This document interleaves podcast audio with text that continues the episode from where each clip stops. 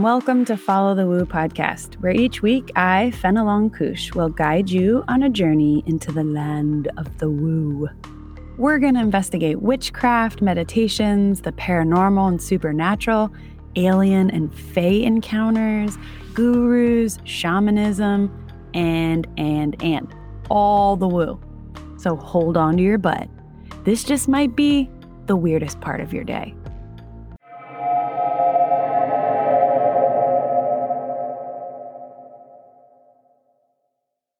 Hello, humans. Happy new moon in Libra.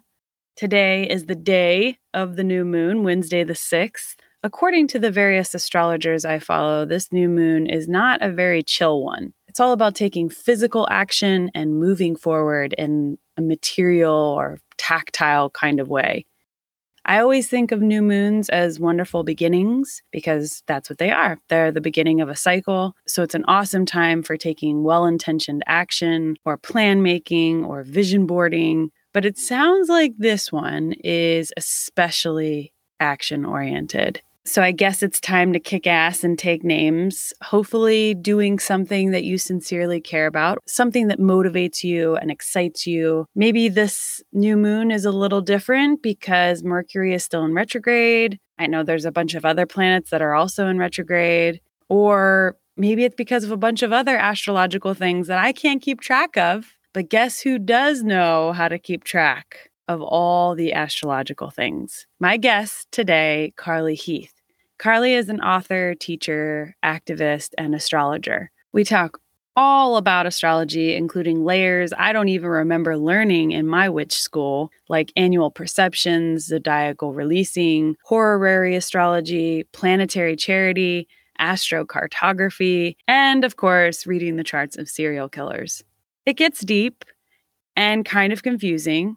I always knew from that module of witch school I was part of a teaching order. And so we had different modules. You know, we had like crystals and Kabbalah and astrology and tarot and all, all different modules throughout this over a year and a half I was in this program. And the astrology module was incredibly layered and complex. All of my classmates and I were like, what is going on? Pretty much every one of those astrology classes. But this interview with Carly made me realize that astrology is even more complex than I originally thought. So hold on to your butt. We also talk about her awesome novel called The Reckless Kind, which you can purchase wherever books are sold on November 2nd.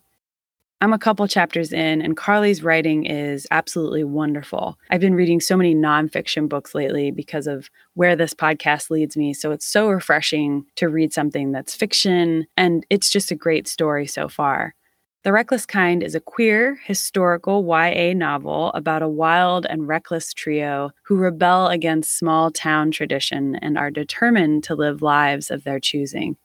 There's also some low key woo elements in the book, like paganism and, of course, more astrology. You can pre order The Reckless Kind from Chevalier's Books and you'll get a signed copy. So look out for the link for that in the show notes for this episode. We also talk about rebelling against capitalism and the patriarchy, both strong themes in her book past lives, disability representation, and her creepiest premonition. Quick note here usually my episodes go out at 2 a.m. Pacific Standard Time every Wednesday. But I've had to take care of some very pressing family matters. So I'm a little behind today, but next week we'll be back on the normal track. Around the holidays, Thanksgiving and Christmas, there'll probably be a couple weeks that are taken off in there, maybe two or three weeks. But I will let you know in advance about that. Consistency is super important to me. So I always want to make sure that you can count on an episode coming out every Wednesday, unless an emergency situation comes up. So that's what happened this week. Let's get into it. It's time for the woo.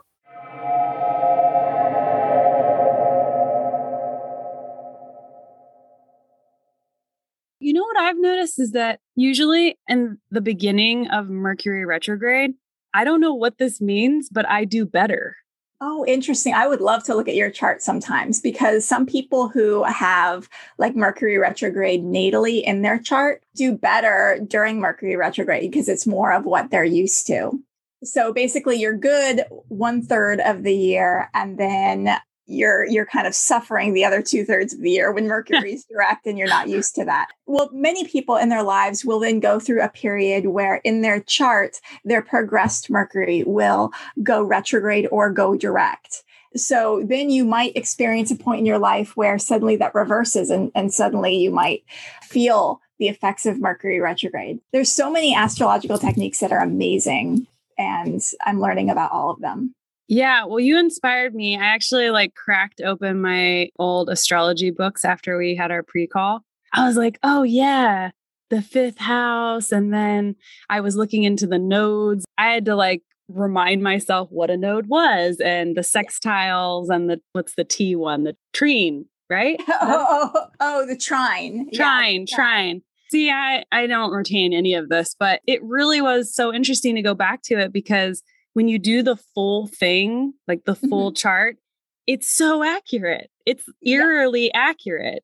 I will be happy to give you a free astro reading sometime if you want. And I I would love that. And it's also really helpful because there's this other part where how the planets are reacting to your charts tells you about what's going on in your life. And then the whole principle of annual perfections, where every year you get a new Time Lord, which is a new planet, that everything that happens to that planet basically happens to you. That's really interesting. And then we can get into progressed charts, like your progressed full moon, your progressed new moon tells you about different phases in your life where you're rising to prominence and then where you're like kind of recuperating from everything. And then there's zodiacal releasing, which breaks your life up into different chapters and shows you like when you have periods where there's the most activity and the most kind of memorable moments in your life. There's so many things that are amazing, and you're like, yeah, mind blown. I would say like the average person thinks about astrology as just your sun sign. You know, it's just, and that's just the tiniest tip of the iceberg, right? And for many people, the sun is not the most prominent thing in your chart that affects you the most. I mean, for many people, it's the ascendant, which is the sign that was rising when you were born, because that's your first house, that's how you operate. And then the ruler of that a rising sign is kind of tells you the most about who you are and what you're doing. But then mm. another really important thing is sect, which is whether you were born during the day or the night. So people who are born during the daytime Jupiter tends to be really positive for them. Mars tends to be very negative to them for them. So you can look at someone's chart and you can go, this area of your life that has Jupiter in it, this is the most beneficial part of your life. This area of your life that has Mars in it is the most negative part of your life. Mm. And then hmm. if for people who are born at night, Saturn is the most malefic planet for them. And then Venus is most benefic.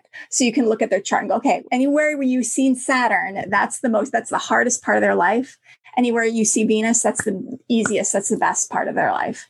Just little things like that are so bigger and so more important than than your sun, whether you're a Leo or a Virgo or you know, that tells you a little bit, but not what the rising sign is and not what your sect ruler is and all of that stuff. Yeah, it feels like your sun sign is sort of one page out of a very large book of who exactly, you are. Exactly. Exactly. Yeah. So the listeners know what does that process look like? They put in their their birth time or they give mm-hmm. you their birth time and their birth date. Uh, do they need to give you any other information? And then yeah, what do you so, do? So, usually, when I do my average astrological consultation, I'll get their date of birth, their time of birth, and also the location of their birth so I can find out uh, what was rising at the time of their birth. A program like AstroSeek or AstroGold or Astro.com will automatically calculate their chart. And then for me, the first thing I look at is what planet is the ruler of their ascendant. So I can tell them, oh, you are a Scorpio rising. That means Mars is your chart ruler. And so, but then we can see what houses Mars is in. Oh, okay. We can see that you are this type of person. This is the themes that kind of drive you, that really excite you, and that kind of your motivation in life. And then for me, are they a day chart or are they a night chart? Then I can easily identify right away okay, this is the most difficult part of your life. This is the most beneficial part of your life. And then from there, we can get usually dive deep into specific questions that they have. Usually, when I pull, as soon as I pull up someone's chart, I instantly kind of know what their issue is. 99% of the time, people come to me and they're like, you know, I'll talk about my questions when I meet with you. I'm like, that's totally cool. I pull up the chart. I'm like, I know what they're going to ask me. they're going to ask me about relationships, or they're going to ask me about their career, or because I can see a whole lot of activity happening in their chart about that topic. And it's pretty obvious what the themes are. And I'm sure after some time, you've done this so much that you've sort of gained some extra intuition about how to read people's charts, right? I mean, you're you're picking up patterns not just based on their yeah, here, charts. Here's the thing: everyone is different.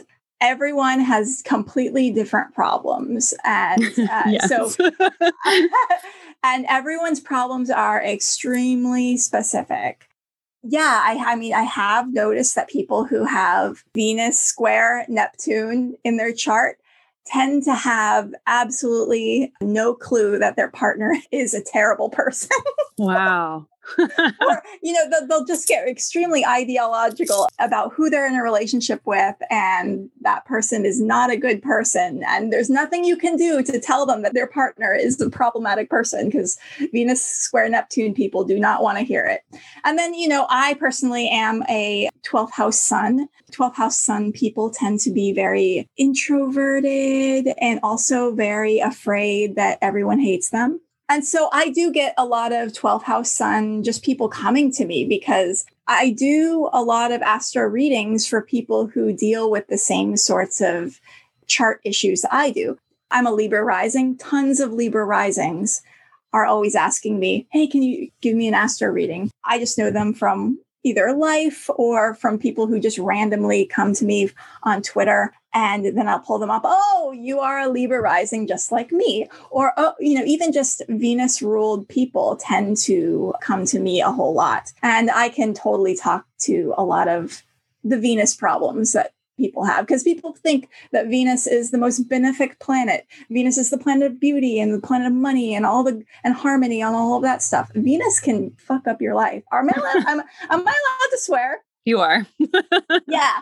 So Venus can fuck up your life because Venus makes me at least nice to everybody. And so even if someone is mm-hmm. treating me mm-hmm. badly, I am still nice to them. And uh, they tend to take advantage of someone's niceness. And for a long time, I had a problem setting up boundaries and saying no to people. So I'm learning more and more how to say no. That's my exalted Saturn starting to slowly come through. I must have some version of what you're talking about because I definitely have to practice saying no to people. Yes. And I- people pleasing has been something that I've had to have my come to Jesus moment about multiple times, especially in high school, I'd say like early college.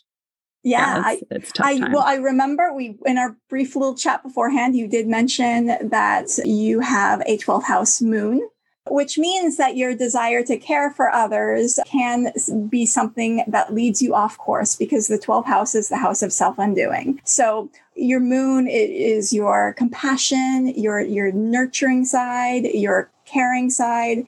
And so when your moon is in the 12th house, your desire to help others can be others taking advantage of you. Um, the 12th house is also the house of hidden enemies. I have yeah. some of them. yeah. No, I'm 12th house sun, so I I know a little bit about hidden enemies as well. Even though I'm a nice person, people you, hate me sometimes. I don't understand. It happens. it happens. People are weird. What would you say to people, or what do you say to people who don't believe in astrology? Because I'm sure you come across them. They're like, that's a bunch of horse shit.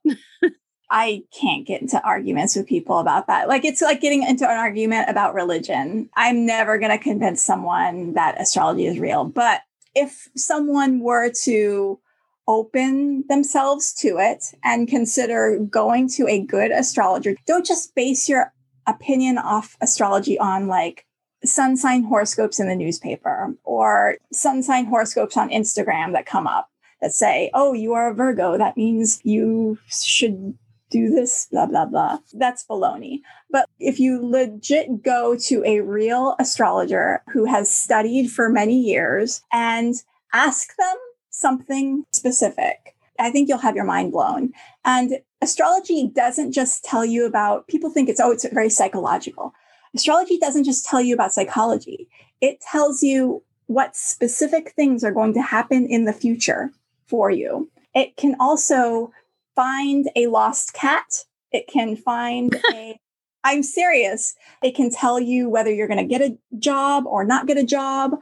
It could tell you what sports team is going to win at the sporting event. I'll give you an example. So, what I'm talking about there is something called horary astrology, which is when you ask a specific question to the stars, and the astrologer who you ask that question to will pull up a chart of the moment that the question was asked. And looking at that chart, they can find the answer to your question. And so I would encourage people not to come to me for horary questions because I am not an expert on this. Go to someone who has been studying it for years because it is an art that takes years and years to learn. For instance, when I started learning it, I had a friend who lost her perfume bottle. And she called me and she said, I lost my perfume bottle. I've looked everywhere. I can't find it. Can you find it for me? And I said, okay, I'm new to this. I'll just see if I can do it. Looked at the chart I said, okay, according to this chart, you're going to find it in three days in a vehicle near water. And she's like, that doesn't make sense. I looked through my whole car, everything, couldn't find it. And I'm like, this is what the chart says. I, like I said, I'm not good at this. I'm just learning. So see what happens. Okay. And three days later, I did call her. I'm like, did you find your perfume bottle? And she's like, oh my God. I'm in the car right now. And just as you called, I saw my phone ringing and I looked down and I saw that I had a bunch of dog fur on me. So I went and reached into my glove box while I was picking up the phone to get my lint roller. And as I reached in the glove box, I found my perfume bottle. Get out. And I understand why you said it would be near water because right below my glove box, I have my big bottle of water, my big jug of water that I always carry in my car.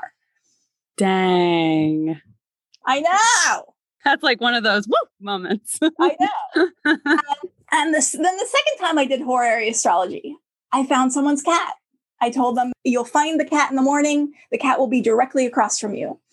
And I was a few hours late. She found it at noon. I said, You'll find the cat at like 7 a.m. And she said she heard the cat at 7 a.m., but she didn't find the cat, cat till noon. And it was directly across from her house in like a little storage shed. Directly. Wow.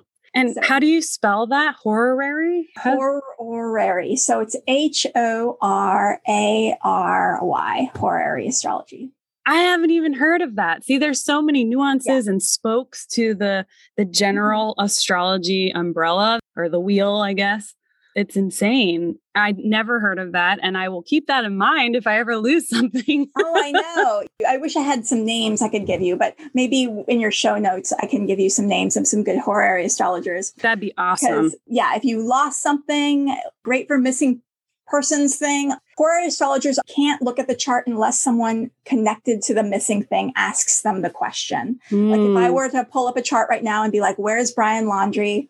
In the Gabby Petito case, like where is he? I wouldn't be able to find it because I'm not connected to that case. But if like Gabby Petito's parents came to an astrologer and said, Where's Brian Laundrie? The astrologer would be able to find Wow. It's good. Sometimes there's charts that are really difficult and it's not as clear, but sometimes you get a chart and it's like really clear and you're like, that's what's happening there. Yeah. I feel like law enforcement should use this. I know they've used psychics in the past, especially here in LA. There's been a number of psychics that have worked on cases and I actually interviewed somebody who did that and that was really interesting. I think that was in San Francisco. But how cool would it be to also have people checking charts, but you'd have to yeah. have the person. So if there was like a murder, they'd be dead. So, well, no, I mean, you could find, you could have like a parent or a child. They, if they go to the astrologer and ask, then yeah, then it could find a body. And even if it's like you know the law the police officer who is looking for the person they can ask they could okay their, yeah they do have an investment in the situation but just those of us who are the youtube astrologers and yeah. yeah. Like, okay let's go find this person it's like you're all going to get different results because you are not connected to the case i think the fbi must absolutely have some sort of use astrology in some way. It would just be dumb not to. I agree. But you know, actually, I was just thinking about NASA, and you would think NASA would use astrology. I've seen so many with the Challenger disaster and all their failed launches and their deaths and everything. It's like, oh gosh, if you just had an astrologer tell you the day and time to do your launch instead mm-hmm. of just doing it randomly, you could avoid the Challenger disaster. When I was watching that documentary about the Challenger disaster, I pulled up the chart, obviously, because I'm like, what was happening that day? Yeah. And it's very clear. It's like, oh wow, if you launch launch a, a shuttle with a teacher on board, it's gonna it's gonna be bad. Don't do it. Don't do it that day. Yeah, it's amazing how it's all in the chart, exactly everything that went wrong. So electional astrology is another side part of astrology where you choose dates and times to begin things based on you make a chart and you're like okay we're going to we're going to choose to start this thing on this day at this time uh, because the planets are in a position that will help facilitate that in a positive way. It's intense. And it's so broad. In the pre-call you mentioned astrocartography yeah, astrocartography is another really, really awesome thing. It shows the planets' transits on a map of the Earth when you were born. And so it can give you some indications of where would be a really beneficial place for you to live, or if you were to move to this area, what sort of experiences that you might have there. I found out through astrocartography that my Neptune line which is in my third house of communication, goes right through Norway. And Neptune is the planet that deals with imagination, kind of creativity, tapping into the collective unconscious. And it's really visualizing things. It's the planet that like helps you see things and visualize things. And also like it kind of dissolves uh, boundaries. My book, which is coming out November 2nd, The Reckless Kind, that is set in Scandinavia in like a country that's kind of based on Norway. And I found it really easy to, even though I've never been to Norway, I found it really easy to channel Norwegian energy and write in Norway, in Scandinavia. I see it, I'm there, I feel it. I really think probably the main reason I'm so obsessed with, I continue to write in Scandinavia, Scandinavian settings, is because in my third house, which the third house rules writing, I got Neptune in there and my Neptune line goes right through Norway. Amazing. It is amazing. And I, I asked about this because recently somebody showed me a TikTok. Obviously, that's where we get mm-hmm. all of our information now. and it was a TikTok about astrocartography and about the location that you're in is maybe not the best place for you to live. And yeah. my partner and I were like, I don't think we're meant to live in LA. Like, I think mm. there might mm. be some truth to this. We should see where it would be best for us to live because LA is just kind of one obstacle after yeah. the next, you know, kind of thing. I read the first chapter of your book and it's incredible. Oh, thank you so much. You are an excellent writer. And I, I feel like I have a little bit of a knack for knowing good writing. I come from a family of people who love to write, not necessarily a lot of published authors, but it's just such a good story and it grabbed me right away. And the pagan and sort of woo elements that are already laid in the foundation of that first chapter are really appealing to me as well. Oh, thank you so much. It's low key woo in that the average person reading it will probably not see the woo in it. But anyone who is into either heathen, pagan, or astrology stuff will probably be like, oh, I see what she's doing there. So, yeah, some of the astrological themes that are happening is the Fuglesangs are a family who are convincing themselves that they are prone to perpetual bad luck. And whenever bad things happen to them, they they say it happens three times. And um, that's an astrological thing we all might have noticed that when bad things or when a thing seems to happen, it always seems to happen three times. And that happens usually because of a retrograde planet. The planet passes through your chart and makes the first instance of the thing happen. And then when the planet goes retrograde, it passes over that area of your chart again, activating that theme one more time. And then when the planet is finally going forward after its retrograde is complete, it hits your chart one more time. And this is a great thing to talk about because we're having Mercury retrograde right now. Right now. So, something that may have happened in the last week or two, I, I haven't looked at what Mercury has done lately, is probably going to be coming back in the next week. And then it's going to come back one more time a little bit before November. And so your listeners might experience that happening. So the that retrograde theme is kind of a theme that hap- in the things that occur in the book. There's also this theme of annual perfections, which is another astrological technique I encourage your your listeners to either pick up an astrology chart or visualize in your head like a pie that's cut into 12 sections. That's your astrology chart.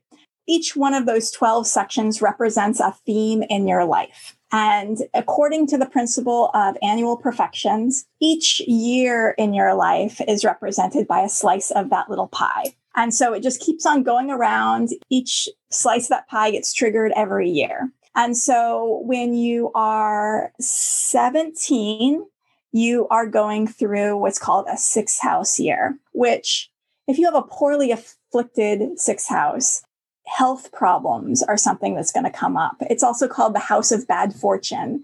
So you might just experience like bad things happening over and over again, especially if there's a retrograde happening. And so Gunnar, a really uh, one of the most important characters in the book, is 17 and he's going through a sixth house year, uh, which is the house of bad fortune. So he's dealing with health problems and just it seems like bad luck just keeps on happening over and over again for him. Then his boyfriend Erland is going through a seventh house year, and seventh house is something again, everyone who's 18 goes through a seventh house year where relationships are the main theme that happens for you that year, how you relate to others. And so for Erland, uh, his relationship is the most important thing that he's dealing with in the book. And then Asta is 19 and she is in an eighth house year, and the eighth house deals with death taxes, other people's money, other people's resources. And it's also like sexuality and so she is finding her sexuality. In her case, she's asexual. And so she's, she has a moment where she experiments with heterosexuality and then she's like,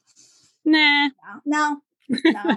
I love there's this one line, and I'm probably going to butcher it. I'm sorry, but she's sort of thinking through and she's like, I don't want to give too much away, but she's a little like hinky about getting married. And she's like, could I just have, instead of my husband, could I just have a something else? you know, yeah. just a something else that I get to be married to instead of a wife that bears children or whatever. I loved that because the way she said it, I mean, if I were this personality that I am right now in that time period, I would be the same way. I would be like, yeah. oh God, please do yeah. not sell me off to some weird dude named yeah. Nils who probably sucks. I don't know yet. I haven't gotten to the second chapter or, or whenever we get to meet Nils. Third chapter. Yeah, Nils is you'll you'll meet him he's the standard guy who's a nice guy, but he's nice quote, quote unquote. He, yeah, he thinks he's so enlightened. Like what he tells Asta is he tells her, Aren't you grateful that I overlook your unusual appearance and the fact that you're deaf in one ear? Mm-hmm. And she's like, I guess I should feel grateful for that, but something about that makes me not feel great. Something about him makes me not feel great she kind of has to work on deprogramming herself from the heteropatriarchy, which is hard. Even in this present day, it's hard to deprogram yourself from the heteropatriarchy. Even, you know, we all think of ourselves as so woke right now. Yeah, I, am queer. My parents yeah. are queer, and I still have to actively work every single day on dismantling my relationship with the patriarchy. And I mean that as a current relationship because it's something that I can't completely sever myself from, unfortunately. Yeah. I had such a problem calling myself queer. And I don't know why that is. Part of me, I, have always said, oh, I hate labels because hetero people don't like have to go around labeling themselves. I'm straight. Nice to meet you. yeah. And, and really, if you think about it, queerness, I think, is the norm. And I think hetero, pure cis heteroness is probably an anomaly because I think everyone falls somewhere on the spectrum. Can you really 100% say that, yes, I am cis and I completely conform to everything that is feminine or masculine that I easily fit into these two little columns? And can you like really say you are exclusively only attracted to the opposite sex? Mm-hmm. I find it really hard to believe that anyone could actually like say that. I agree. I think it's much more nuanced than we think it is. And I think that monogamy is not our natural state, also. I just think everything has to be so binary in the in the the way we are right now. That's how this system works and I don't think that's actually how our spirits are. I don't think well, we're yeah. binary at all. Especially when you learn astrology, you see I mean there's feminine planets and masculine planets, but then they go into certain signs and then Venus is masculine when she's in Taurus and Mercury is the non-binary planet. Mercury is neither male nor female the planets can change their gender and there's even a planet that's genderless. So and then you have in your chart some people have very masculine charts some people have very feminine charts some people have charts that are equal masculine and feminine. The big thing is prior to western imperialism and white people destroying everything there were tons of indigenous cultures that celebrated diversity in gender and sexual expression and people who, who did kind of go between different genders. And really, genders weren't labeled in the way that they were prior to the spread of Western imperialism. So it really is this whole thing of the last couple hundred years where this gender binary has been put on everyone. It's a recent development. It's like a white supremacist development. It's not real.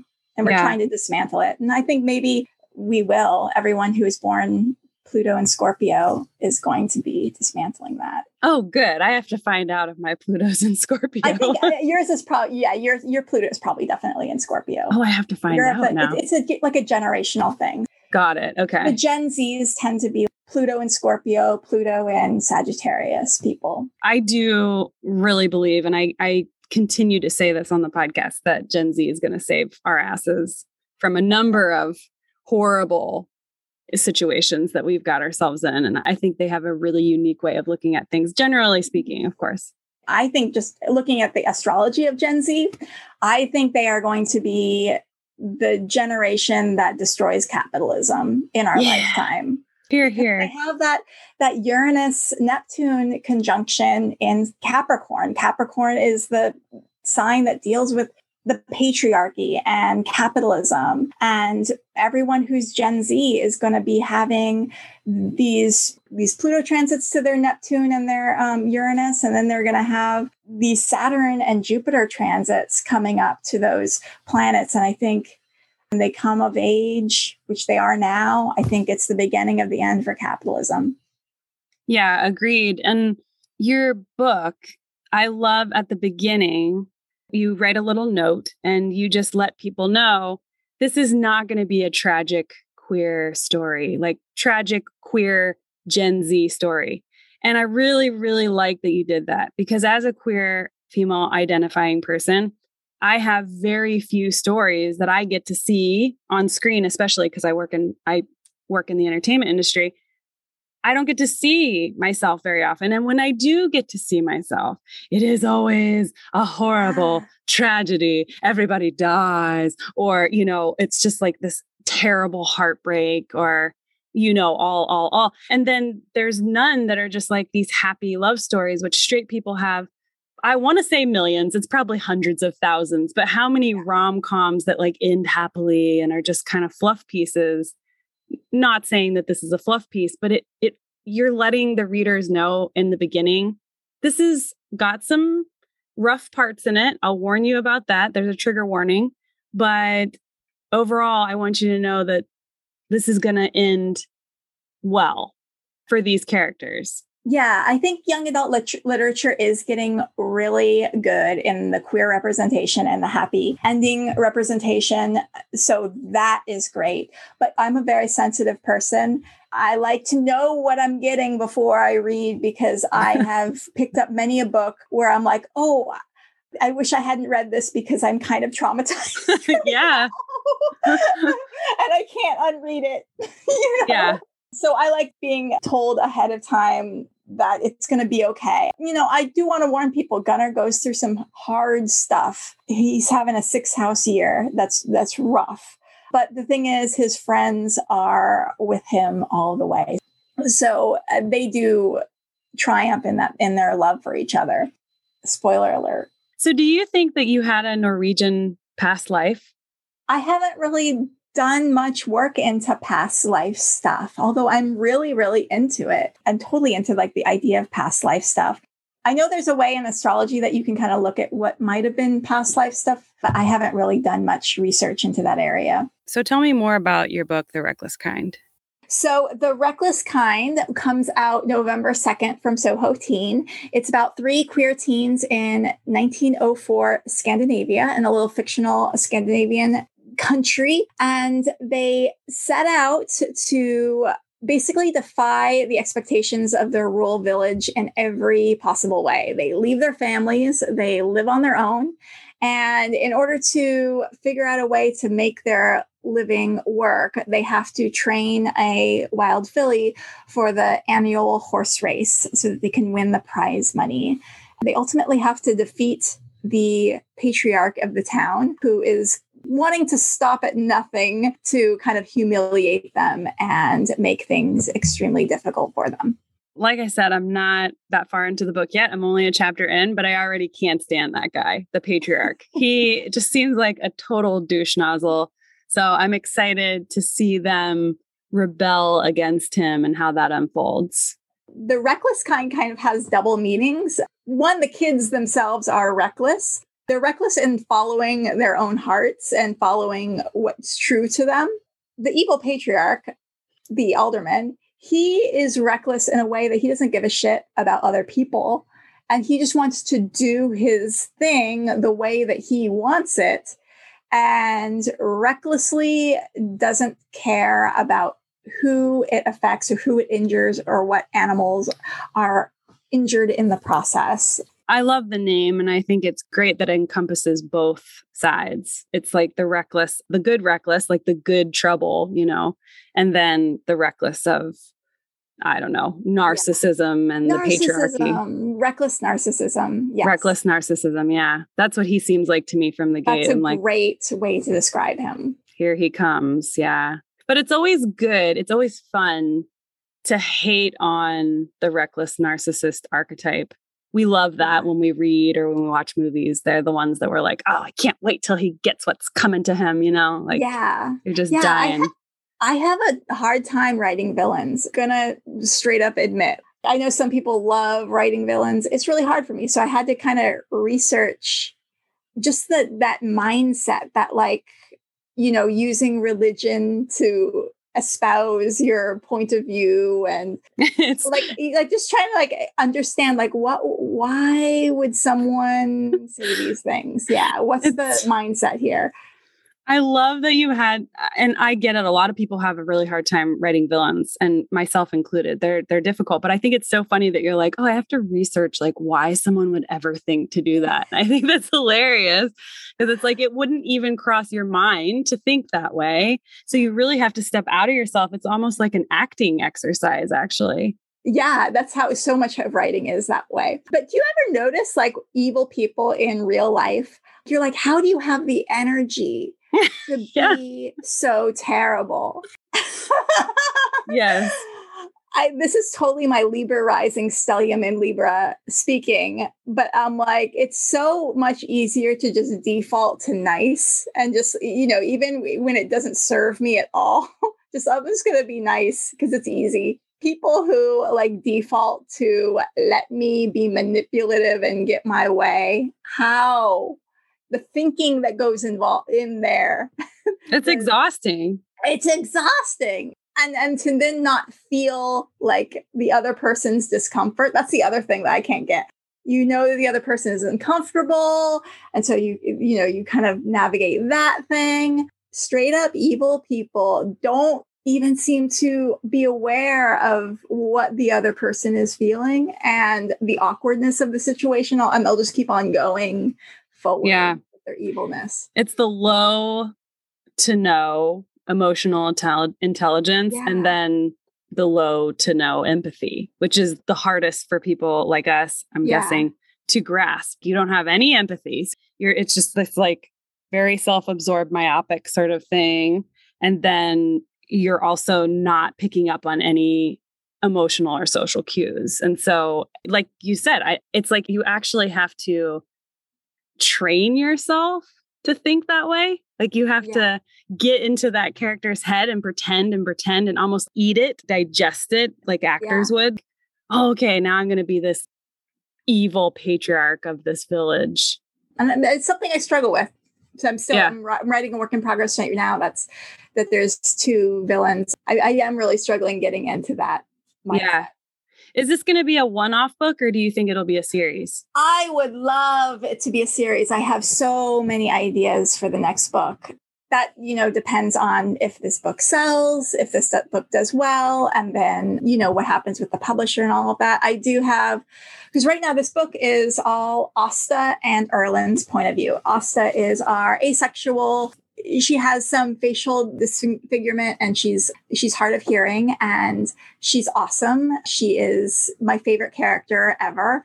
And she's the main character, and Erland's another point of view. Erland is Gunnar's boyfriend, and he's wealthy and he's very sweet. He's very kind of a himbo. So it's dual point of view between them, them becoming closer, and the braiding of this queer platonic triad kind of coming together. I would love to write a book that is 100% Gunnar's point of view, or Gunnar and and his brother Fred. I think they would be really interesting, especially Gunnar is dealing with chronic pain. That's a theme in the book, and I would I would love to explore uh, once he he's fully accepted because he has a lot of doubts about if Erland truly loves him, and he feels like he doesn't deserve love and all of that. But no, mm-hmm. once that he's fully established that and he's willing to accept that Erland loves him and their relationship is cemented, I would love to explore his chronic pain and navigating that in this new life with Erland. I'm curious about Fred too and, and learning a little bit more about him, the brother. Yeah, Fred deals with something I deal with, which is post concussion syndrome. And so Fred kind of has the weight of the family's farm on his shoulders. And he's only 15 and he's making his living as a farrier, which is someone who shoes horses in their village. And he's also dealing with the effects of post concussion syndrome. So it's really hard for him to remember things. And so speaking too is also something that's really hard. So that's kind of it, it would be really great. To, that's something that he deals with throughout the book. Right. How did you, if you care to share, I don't, I mean, Oh, if you yeah. feel comfortable, how did you get that syndrome? Like you had a horrible concussion or?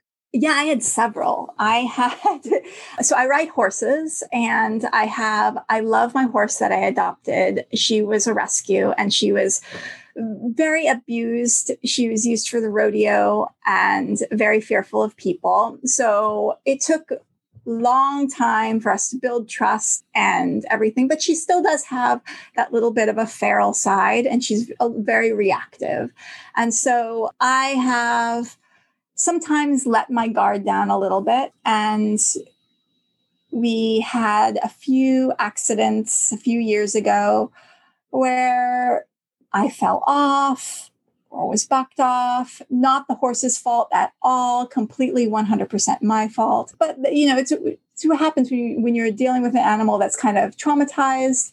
And then, you know, you, you get a little bit too relaxed around them and then they get scared of something or they get upset about something or they're just frisky and letting their spirits out. Falling off is a thing that happens. So I had a couple of concussions and I broke my back once too, and also my finger doesn't go straight anymore. Oh yeah. um, it's a little crooked, so, listeners. so yeah. So I I had a I had a period in my life where I was going get, having a lot of sixth house problems, uh, which is the house of bad fortune, and so I had a lot of accidents. And actually, I wrote this book during that period in my life where I was dealing with health and also a lot of accidents, and so that shows up in the book. Gunnar with his with his chronic pain issues and Fred with his post concussion issues, definitely things that I dealt with. Yeah, I think that's a common theme for artists in general, writers, actors to infuse what they're going through physically or mentally or emotionally into their work because I think that's therapeutic, right? It's it's yeah. therapeutic to see yourself, to even exaggerate maybe what you're going through to flesh out those characters and give them life in a different way eh, than you live your your everyday life with that disorder or disease or or mental yeah. illness, whatever. What's interesting is like for me personally, if I look at like all my friends, all my friends have issues, like are disabled in some way, whether it's physical injuries or invisible disabilities. Everyone I know deals with them. But when you look at fiction or media, do you see disability represented mm-hmm. at all? no, like everyone is fully abled. And then when disability is represented, it's like this tragic thing, or it's like this thing to overcome. Some critique I got when I was when this book was out on submission was it seems like everyone is disabled. Well, that's how real life is, especially in the 1900s. Yeah hundreds when there wasn't much doctor medicine care out there. You know, if someone broke their arm, chances are it got amputated. And if someone had many of the things that people have, it went untreated. And that's part of life. And so I wish I would, I wish we could see more disability representation and not just disability representation, but the idea of multiple disabilities because I personally, I'm hard of hearing. I uh, have post concussion syndrome. I have a spinal injury and am anxious being, totally anxious being. So we all have multiple, many of us have multiple disabilities. And I, I, I think it's pretty rare to find someone who's not disabled in any way. Honestly, I had not thought about it that way. I have chronic pain. I have a rare disease that's annoying because it's rare. You know, the rare ones are always yeah. so annoying. I think I like often sidestep it because of capitalism and because I don't want to identify with it too much. And there's a lot of reasons, and they're yeah. they're all mm, for different underlying reasons then too why I don't don't say anything. But as you were saying that, when you said, "Oh, most of the people or all of the people that I know have some kind of disability," I started going through my friends as well. And when you broaden that definition of disability, you're you're right. Pretty much everybody falls mm-hmm. into that. I think we have this like really narrow idea of what quote unquote disability is and we're like, "Oh, well that's the only thing that that constitutes a disability." And it's mm-hmm. like, well, if we broaden that to all the chronic pain syndromes and the concussion syndrome that you have and, and all of that, almost yeah. everyone has a disability. And we include emotional and mental disabilities or disorders or even just like you said, anxiety yeah. horrible anxiety or horrible depression or whatever, then yeah. yeah. Capitalism wants us to think that we're all abled because if we had to address that everyone has different levels of ability and disability, then we would have to change the systems in our society in order to accommodate and be more equitable to everyone. But capitalism and the system that we're under doesn't want to acknowledge that and wants everyone to conform to the system rather than to get our system more equitable for everyone. And that's why own your disability, even though I i'm saying that, but I am also admitting that when I go on job applications, even though, yes, I am hard of hearing and I have these things, I always check, no, I am not disabled because mm-hmm. I don't want them to count that against me. Right. Exactly. Capitalism. And that's the problem. Yeah. A lot of problems with capitalism. yeah. we could talk a whole, we could do a whole episode on just that. And I say that a lot to my guests. But I want to go back real quick to how you started your craft, so to speak. because when we were on that pre-call, you said you said I identify as a witch, a queer witch, witch right? Uh, yeah. Is that the term? Is that the terminology that you would use? Correct me if I'm wrong. I so have a problem with labels. And why is that? I'm always like, do I want to fit into like this specific label? Do I? Mm-hmm. That's the word that I use kind of in my pitch to you. I like the word pagan because it encompasses so many things. Like it, it, encompasses astrology, it encompasses witchcraft and also divi- like other forms of divination like tarot. So I will say my labels are fluid, just like my gender and sexual identity. I don't like to be conforming, but yeah, maybe if I would ha- force a label queer, pagan, queer witch, Some, somewhere in there, like that, something like that. Yeah. And I feel like the word witch, the word pagan, maybe witch a little bit more is a reckless kind, you know, it's a it's Yeah. a reckless brand of a word because it's it's antagonistic. It's automatically antagonistic. Uh-huh. People are already like ready to fight you if you say you're a witch, or eh, less so with pagan because a lot of people who want to fight about that don't know what it is. But- Yeah. witch is like this hot word. I think a lot of the mm-hmm. people I know who have chosen to use that term use it a lot just to be reckless, just to be rebellious and be like, F you. yeah. So I, I kind of like that feeling of it. It's kind of like a fiery. Yeah, you feeling. are. uh, Yeah, you're you're actually kind of changing my mind on this because I'm like, oh, I, I like it. I like the word witch because it's anti patriarchy. They tried to burn us. Bitches. It's powerful. It's like, yes, I do spells in order to affect outcomes. And it's and if it scares people, it does make me happy if I scare you. So- That's the best thing you've said this whole interview. It Wait, well, how did you say it? It does make me feel good to scare you. it does make me happy if I scare you. That's so funny. I love that. Just- why? That's funny. because if someone is afraid of someone who is someone who, who is identifying with the feminine power i even hate to say feminine because obviously there are people of all genders who are who are witches but it does have a feminine con- connotation and if someone is afraid of that then that's the, the type of person who i do want to be afraid of me yeah. Noted. I Yeah. love that. I agree. Witchcraft, paganism, your practice, all of this, astrology, when did it start for you? And oh. w- who did somebody inspire it? Like, was there a grandmother or No, or yeah. community or anything? Where did it start for you? I, I think I was always a weird kid. So I was always into like stuff dealing with ghosts, would definitely consume all the internet content related to the paranormal. When I, I remember when I was at elementary school, like the first thing that I would do when I went on the internet was like paranormal activity, UFOs. Uh, That's what I want. I didn't learn about astrology really until high school. I got the only astrology book you'll ever need. And I would kind of flip through that and I was like, oh, you know, that's when I was like, oh, I identify with my sun sign because I am very much a Virgo. And then in college, I learned how to make a chart. There was an ephemeris and I made a chart. And I also, someone told me about astro.com. So I found out you can go on astro.com and make charts. And I was still very baby like until a couple years ago.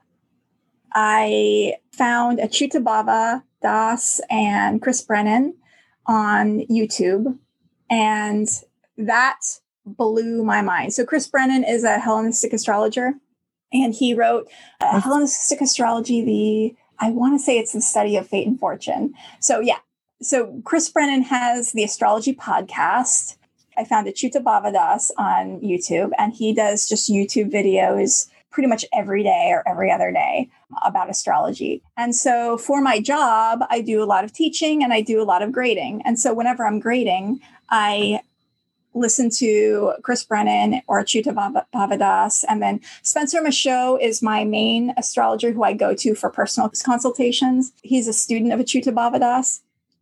And between those three, I kind of learned everything I could about Hellenistic astrology. And that blew my mind. And so I would say like probably 2018 was when I started to go really deep diving into Hellenistic astrology. I also in 2018 when Uranus entered Taurus, which is my eighth house, I started like calling myself a witch and learning spells and doing spells and had uh, moved to an area that has a lot of occult shops. And so I started going to the occult shops and getting supplies from there. And so shout out to Crooked Path Apothecary in Burbank and Spellbound Sky in Los Angeles. Love them. Spellbound Sky. I yeah. love those humans. They're amazing. Yes, I know. And the thing about occult shops is everyone there is so nice. Mm-hmm. Spellbound Sky, I would just bring in friends and I'm like, here, I'm going to show you the store and it's going to like solve your life problems. And those guys would just like somehow gravitate to my friends who are in emotional crises and give them tarot readings and talk about their problems, give them stones, and suddenly everything would be like so much better. So, yeah, I love them. Yeah, if you're in the LA area, both of those places are great. Spellbound Sky, I'm a little bit more partial to. They helped me as well. I had an entity attached to me in February of this year. Not it wasn't super problematic. They were a relatively nice entity, but I didn't really want to have an entity attached to me either way. Yeah. And they immediately picked up on it and I had already been having some issues and they they helped me just so friendly. So I mean they were just so friendly. They were so polite and they were so right to the point like here mm-hmm. this will help you and i never felt like overcharged for candles or anything like that mm-hmm. I, I, just felt like that okay that's an appropriate price for for what i need and they're great I, t- I took my friend in who also has a head injury and i was like oh we need to get you some apophyllite and couldn't find the apophyllite and they're like oh we have some in the back and they just gave us the apophyllite and mm-hmm. they're so i mean i shouldn't be saying that they just go out and give stuff away but they're pr- they're really nice. They are. They're great, and I, I just I feel like I've been to shops where it they people weren't as nice, which is rare. I do think you're right. Most of the time, people are are are more kind than the average person or the average group of people. But every once in a while, you get into a shop that's kind of like whoa. And these guys are just on the opposite end of that spectrum. So yeah. that's our little plug for Spellbound Sky. Spellbound Sky. So you keep using the term Hellenistic astrology. I actually don't know exactly what that means, and okay. I'm sure the listeners don't. What does that mean? That's a good, thank you for clarifying. So, the Hellenistic period is the period that encompasses the Mediterranean region, and it's a mixture of some of the Egyptian astrological traditions like Hermes Trismegistus with the Greco Roman type of astrology. And you know, the, the Egyptian mixed with the Greco-Roman kind of like mixed together to create what we what we call Hellenistic astrology. It's basically like the old school Western European type of astrology that deals with planetary dignities where the planets will be more functional or less functional in certain parts of the sky and where we get a lot of ancient traditions which really have only come out in translation in the last 20 years or so wow um, in the 90s these three guys, three guys named Rob. I know there one got one guy was really into the classical stuff. Uh, one guy was an astrologer. They all made a point to learn how to translate these ancient texts that had been found by archaeologists, and also learned astrology. So they translated these ancient ancient texts, and then they were able to uncover all of these ancient traditions like zodiacal releasing and annual perfections and planetary dignities and exaltation and, and why certain planets are exalted at certain degrees and certain signs. So really what we kind of know of as Hellenistic astrology it goes back, you know, thousands of years, but it's only been uncovered pretty much since the 90s. It's really amazing at how precise the results are when you utilize these techniques.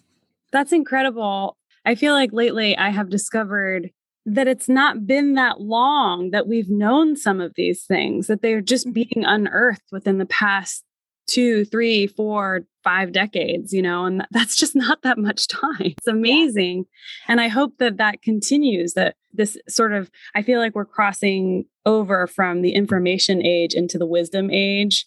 I feel like it's a real slow crossing. You know, I really would love to tap into that wisdom, but we're obsessed with information right now. And it's just like the way it goes. Yeah. But it's so important. Some of this information we're getting it's going to be really fertile at some point. It already is some of it mm-hmm. to transfer yeah. to wisdom. And there's a there's kind of an astrological reason for that. And by the way, um, Mercury retrograde head injury brain has worked again, and that, and it's Robert Hand, Robert Schmidt, and Robert Zoller. Hey yo! And there's a there's a website called robertschmidt.com which has all of his lectures, and you can pay a monthly fee, and you can get access to a lot of his lectures. He died somewhat recently, a couple years ago. So that information is his information is really, really important that it stays alive. So definitely participate in that website if you're at all interested. Yeah, the thing about like all of this stuff being uncovered recently all has to do with that Neptune Uranus conjunction in Capricorn that happened in the 90s um, when a lot of our Gen Z kids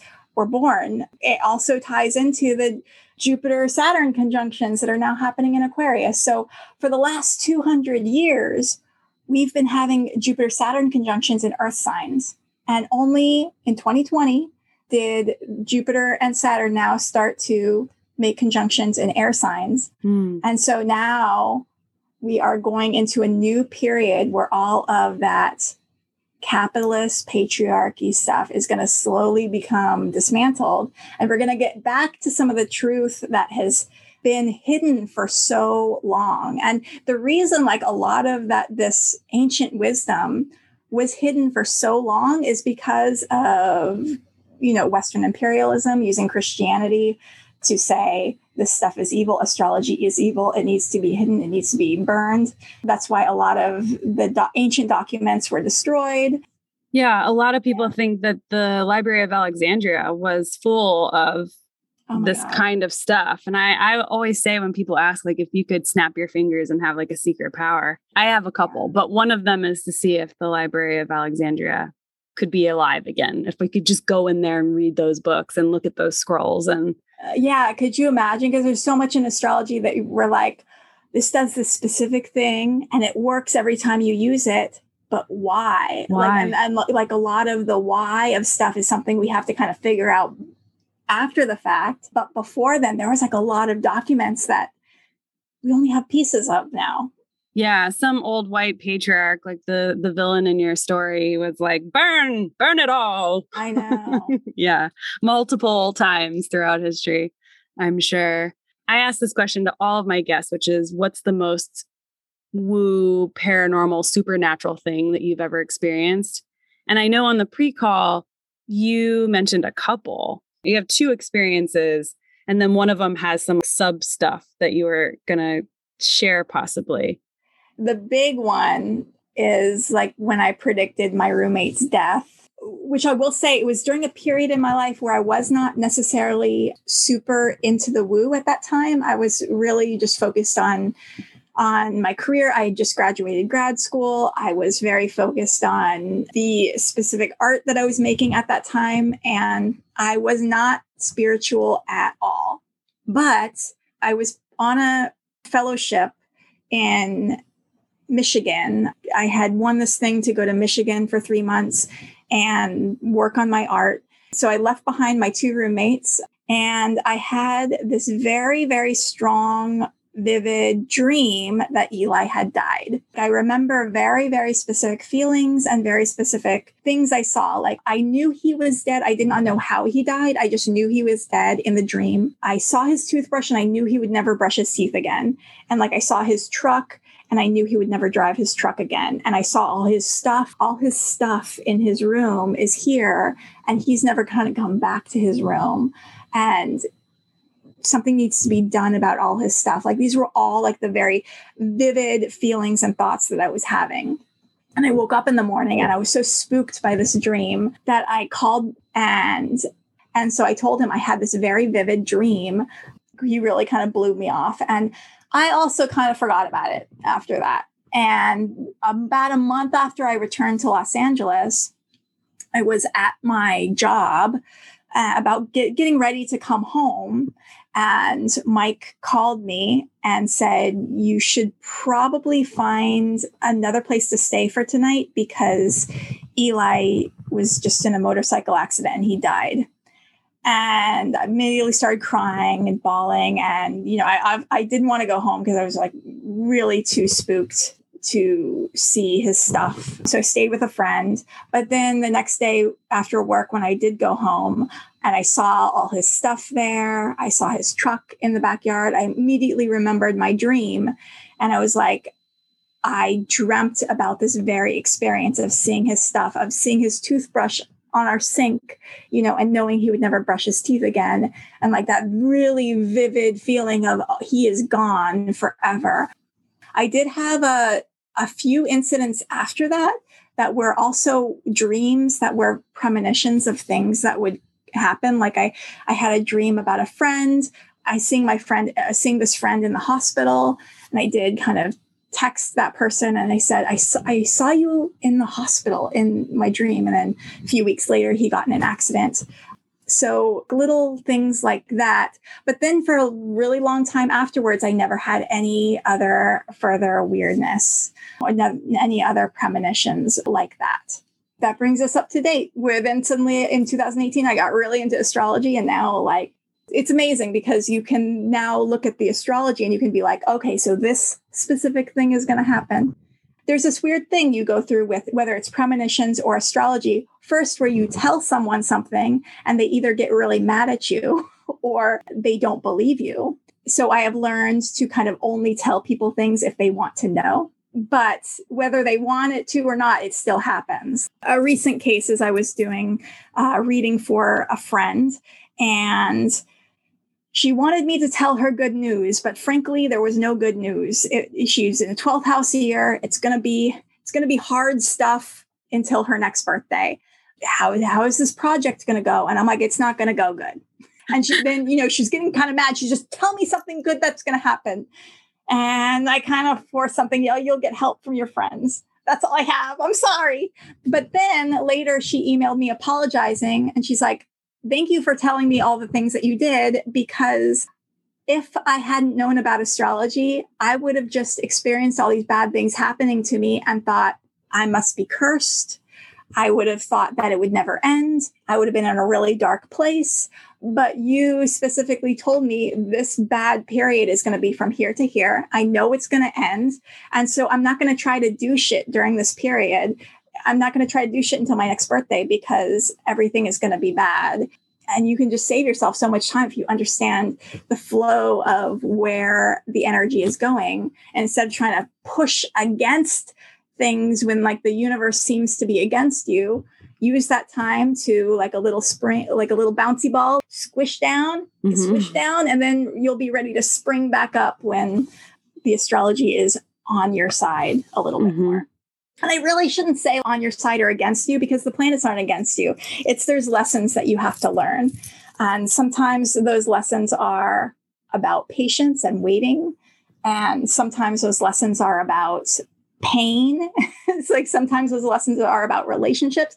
My advice for people though is just like slow down. This mm-hmm. period is not a period for you to be going out and fighting. It's a period for you to reflect and learn and kind of grow internally before you're ready to go out and defeat the mountain. Yeah, I love that whole thing that you said about not resisting and pushing against and allowing yourself to be more receptive and to kind of go downstream, so to speak, instead of, again, we're bringing it back to capitalism and, and the patriarchy, which is like you have to be able bodied because you need to work Mm-hmm. And you have to be constantly. But it's work for who? It's not work for society. It's work exactly. for the CEOs. Exactly. The, the, 12 CEOs. The 12 that are making everything. like 30 times more than everybody else. And, yeah, yeah. So those 12 people basically want you to believe that everyone is is able-bodied. And if you're not able-bodied, you are an aberration and you should mm-hmm. feel bad about yourself. But yeah. the truth is yeah, we are a society where we all work together, or we should be, but it's that paradigm of helping others has been corrupted by the idea that capitalism, that we have to be working for these people. I just love the idea of using astrology as a way to sort of prepare yourself for certain seasons or mm-hmm. cycles mm. of energy. And like you said, just having the knowledge that, okay, this period's going to suck. So hold on to your butt and just yeah. be cool. Don't try to, like you said before, launch your project during that time. Look within. There's some lessons here for you to learn. And the sooner you look within, the probably more quickly you'll learn those lessons. So, and the less painful the whole thing will be. Sometimes there's going to be pain, physical pain, mental pain, emotional pain, whatever. Sometimes it'll be there, but you can lessen it, I think, by having a more expansive awareness of what's going on. And that's what astrology does for you, for you specifically, and for loads of people. But people aren't using it the way, again, that like very tip of the iceberg of mm-hmm. what we think astrology is, which is, oh, are you a Capricorn? You know, are you a Are you a Pisces? You're watery, whatever. And that's the end of the story. But it's amazing how much it's affected your life and how you've been able to affect and and help other people with their lives astrology lets you talk to the universe it gives you a language for understanding karma and karma is not good karma or bad karma karma is the manifestations of these archetypes of these uh, and of these themes and the goal is not to win at capitalism. The goal is to understand ourselves, understand how we operate, and understand like our purpose in relationship to, to the Tao, understanding how we can flow with the Tao. And that's something my astrologer told me yesterday.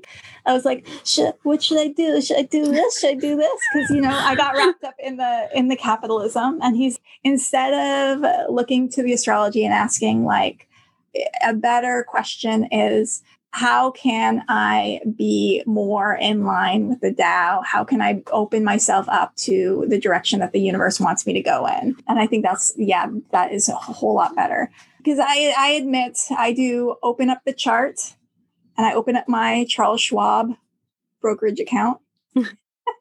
I trade my stocks according to the astrology, but I do need to remind myself that the purpose of this is not to win at capitalism it's to understand the flow of the Tao and get in tune to who we really are as people, because we're all little little spirit souls represented by our birth charts that tell us things. And then we're working on connecting to the the greater thing. I actually don't know what is going on out there.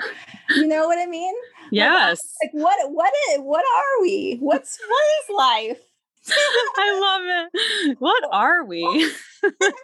like, what do you have the answer? Like, what are we? What? Who, oh, I certainly don't have the answer. Yeah. I mean, I'm constantly asking people what they think we are and where we come from, but the best I can come up with is that we came from an energetic sort of everythingness and nothingness and that mm-hmm. everythingness and nothingness wanted to had an initial desire like the og desire which was to perceive itself and so that generated manifested form, quote unquote, because we're just electrons coming in and out of existence. So that's complicated yeah. as well. Molecules, yeah. the nucleus is like the dense thing. It gets so complicated. But I think that's the simplest way to think about it. And that we're just the expansive nature of that original desire and we're just growing and expanding and growing and expanding and we never die. We just keep doing the same dance. Yeah. and it's not the same dance. Every time it's different. We're all different aspects of that that original thing. That's the best i can do with it. Yeah. And i think that applies to aliens and every bigfoot and ghosts. And i think we're all just manifestations of that original desire to experience everything and to create. What do you think yeah, yeah, that sounds good to me. I mean, it seems like you know we're all here on this temporary thing, and if you're if you're here and you're causing suffering for others, then stop. I feel like if you're here to, and your your goal is to like alleviate the suffering of others as we're temporarily here, then that's probably a good thing. Yeah. Then, yes. Thumbs up. Right, you know, good job. if you are a, a being who is causing harm for others, then your goal is to probably stop doing that. like, Let's hope. a place where you you you aren't causing harm and suffering for others. So that's that's as good as I can get.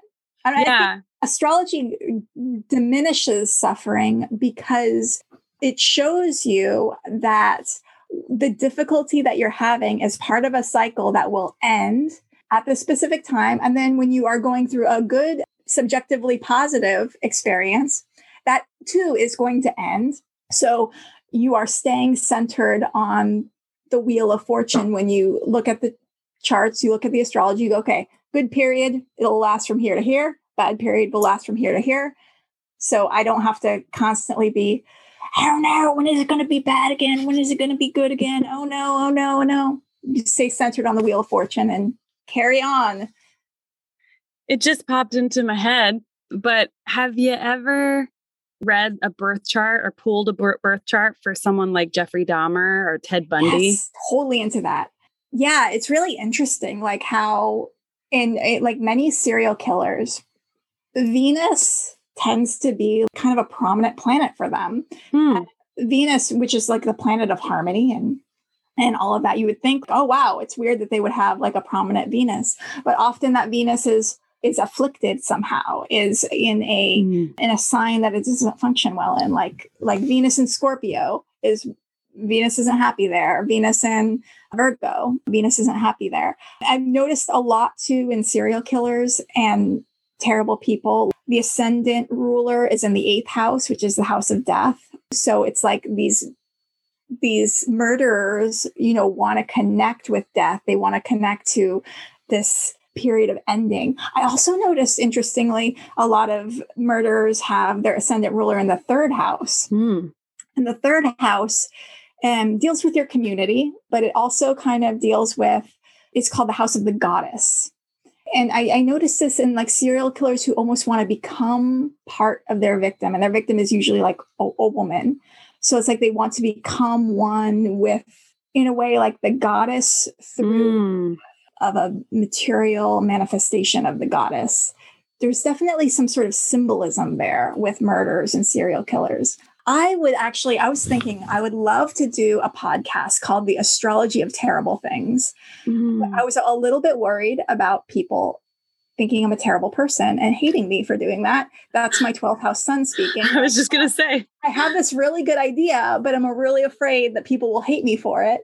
But like, I would love to do a podcast on the astrology of like the Challenger disaster and the astrology of s- certain serial killers. And you should do it. I would listen to that podcast. And you could say from the beginning in your trailer, you know, something yeah. like, I I do because of my son is in the 12th house. Like I care what people think. And that's what stopped me from making this podcast for so yeah. long. But I think people would be really interested in it. So here it yeah. is. I was legit triggered and traumatized by someone attacking me for my interest in astrology somewhat recently.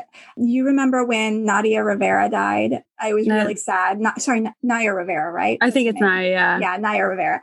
So it was really, really sad and awful. I instantly pulled up the chart before her body was found to try and find out what happened. Mm-hmm. And it seemed like in the chart, it seemed like there was a head injury. And it's, she was also going through some eighth house, which is the house of death transits. And I'm like, Mars was her time lord. I'm like, okay, this does not look good. I made a little video about it for my Facebook friends. I'm like, this is what I'm thinking happened according to astrology. And I got someone who made a comment that said, I don't know how we became friends, but if you think that this is at all appropriate or correct, I don't want to know you. And she unfriended me. Hmm. And that was so triggering for me. I never, mm-hmm. I, I, mm-hmm. don't think I did any astrology videos after that. Yeah. Or like public consumption other than just one on one with friends that hurt me. Yeah. I get it. That would yeah. that would really rock me to my core as well. And well, you definitely have to do trigger warnings, but you could also do maybe something like that, like do it years, years, years after it happens, you know? Yeah. Or the challenger, I feel like would be safe now. You know, it's like, yeah. oh, well, let's look back and see what was happening. And, but that was really hot at that time. And maybe it was just pe- people's emotions were running too high for that. Mm-hmm. But I'm not pressuring you, certainly, but if it is a good idea and if you ever did it, let me know. I'll help you out. Okay, cool. I really appreciate it. I just want to ask you one more thing before we kind of wrap up, and that's what advice do you have for baby witches or baby practitioners, pagans, just based off of your experience? I would say instead of trying to work on understanding rather than manifesting. I still struggle with this. I used to be trying to always get stuff with magic, and magic does not want magic isn't here to help you win at capitalism, like we said earlier. Magic is here to help you understand the cycles of existence and understand who you really are as a person. So, use this to understand who you really are as a person. So, some questions that you can ask of the universe when you're doing your ritual or when you're pulling your tarot cards, when you're looking at the astrology is who am I really and what is my purpose here? Help me get in alignment with my purpose. Help me get in alignment with how the Tao is flowing through me rather than doing the spell to get the job offer or to get the money or to get the the thing that you or the relationship you want. Because if you're doing spells to get the job or the money or the relationship or whatever the job is going to end the relationship's going to end the money's going to leave because that's the cycle of things. Things will come into existence things will leave and you're still going to not be happy. So, mm-hmm. so um, or you know you can also use magic to help other people don't make it about yourself. Use magic to help other people. Do spells to put out wildfires. Use spells to dismantle capitalism, but don't use spells to try and win at capitalism. Yeah, I love that. I think that's really uncommon too for practitioners, especially those who practice witchcraft, because when you go to occult stores a lot it's oh wear this oil and you'll get the job or wear you know mm-hmm. spray this oil three times and turn around quickly and then you'll get you know money coming into you in all different ways and i think you can use those but through the lens that you're suggesting which is mm-hmm. i'm going to prioritize knowing myself and being in alignment with the highest version of myself that i can access before I bring in those secondary aspects of the spells. They shouldn't be the primary aspect mm-hmm. of those spells. Yeah. And I think a lot of time we just jump into a spell and we're like, I'm going to get a boyfriend, you know, and it's like, well, maybe if you tuned into you and and why do you want a boyfriend so much and what is it get into what's going on with you and where you are are you happy are you happy being alone if you're not why tapping into that before you're like, let's do a love spell or whatever. Yeah, that actually gets into something called planetary charity, which is kind of a medieval astrological thing where if you are dealing with a difficulty, for instance, I have a friend who's dealing with six house health problems and Mars problems.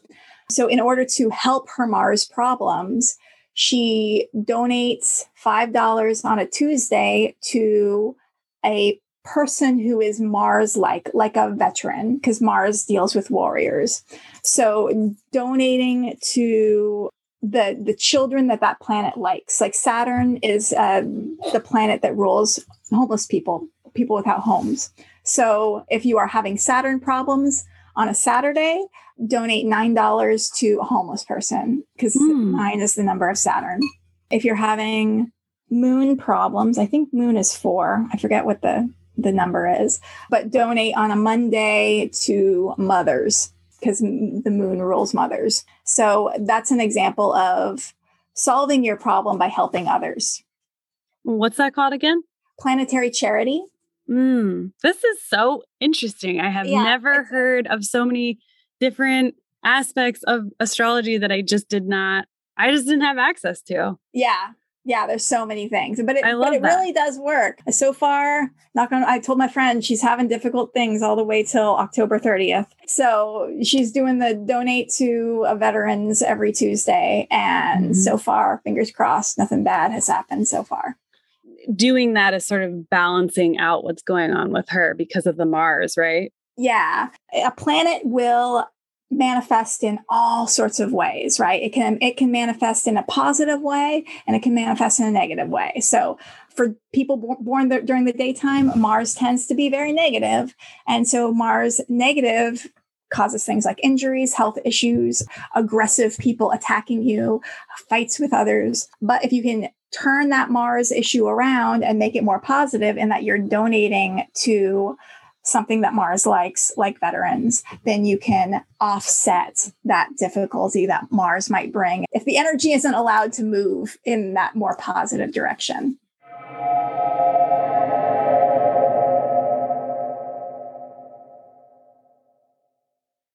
Carly was kind enough to offer me a free astrological reading, and it was insane how accurate this reading was. It's really kind of magic how there's so much information in our birth charts. It was like she was reading a book about my past, present, and future, just based off of planetary alignment. You can also book an astro reading with Carly. I highly recommend it. For a 90 minute whole birth chart full reading, she charges $135. And let me tell you, it's worth every penny. She answers all of your questions. If you want to go on like a side stream because you have some random other questions that aren't necessarily what she starts with, she'll absolutely answer those for you. If you have specific dates that you want to know about, she'll answer those questions for you. Like I said, it's totally worth it. She also works with tarot and offers three card readings for $15, which is an incredible price. I have to say, I might be up her butt forever now when it comes to figuring out the best date and time to do literally anything in my life. A lot of times, I get to have a reading with my guests. We do some kind of trade or discount, or sometimes I even do pay the full rate just so I can tell you, the listeners, how that experience was. And in this case, I cannot recommend Carly more. She's really great at what she does, and she's learned from amazing teachers. You can tell, you really can. And I sure hope she's right about the age of Aquarius and the fall of capitalism. I am here for that. I believe we need something better than what we have right now. It just is not working. Again, you can purchase the Reckless Kind wherever books are sold on November 2nd, but I really encourage you to pre order it from Chevalier's Books so you can get a signed copy. It really is an excellent book. If you're in the LA area, do check out Spellbound Sky. It's apparently Carly and I's favorite witchy store in LA. Those people in there are patient and thorough and safe when it comes to practicing magic, and their products are really high quality. All of that information and more will be in the show notes for you, per usual. Okay, y'all, I will leave you on this new moon with one of my favorite mantras for this time. And I just repeat it out loud or in my head three times to help manifest what's coming in the future. And that is the witches are coming. The witches are coming. The witches are coming. Okay, bye.